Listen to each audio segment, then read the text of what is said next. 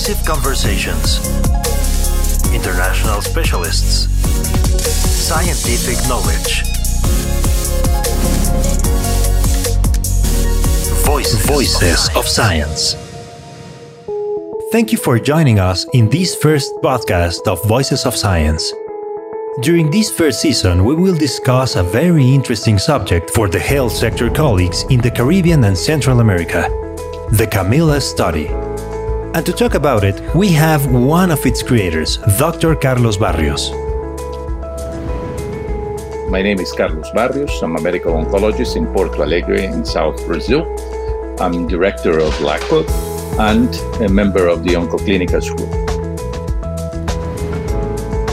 Throughout this season, we'll bring you a conversation with Dr. Carlos Barrios, where he goes deep into the KAMILLA study, talks about the management of breast cancer patients with brain metastasis, and comments on the tolerability and safety of TDM1. For the first episode, he will briefly present the KAMILLA study. What is the KAMILLA study? We know you will find it interesting, so without further ado, let's begin. KAMILLA is an international single arm phase 3b study evaluating the safety and efficacy of TDM1 in patients with previously treated HER2 positive advanced breast cancer. The primary analysis of this study found that TDM1 was well tolerated and showed efficacy that was consistent with that reported in previous studies. KAMILLA is a phase 3b study using TDM1 in patients with HER2 positive locally advanced or metastatic breast cancer with prior anti HER2 targeted therapy.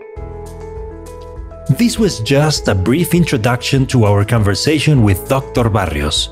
We hope you join us for the next episode of Voices of Science, where we will go deeper into the KAMILLA study. We recently presented and published the exploratory analysis of KAMILLA that concentrated in describing TDM1 safety and efficacy in patients with and without baseline brain metastasis and was based on the final cohort 1 data from the KAMILLA study. We'll be glad to have you back in the next episode of Voices of Science. Until next time.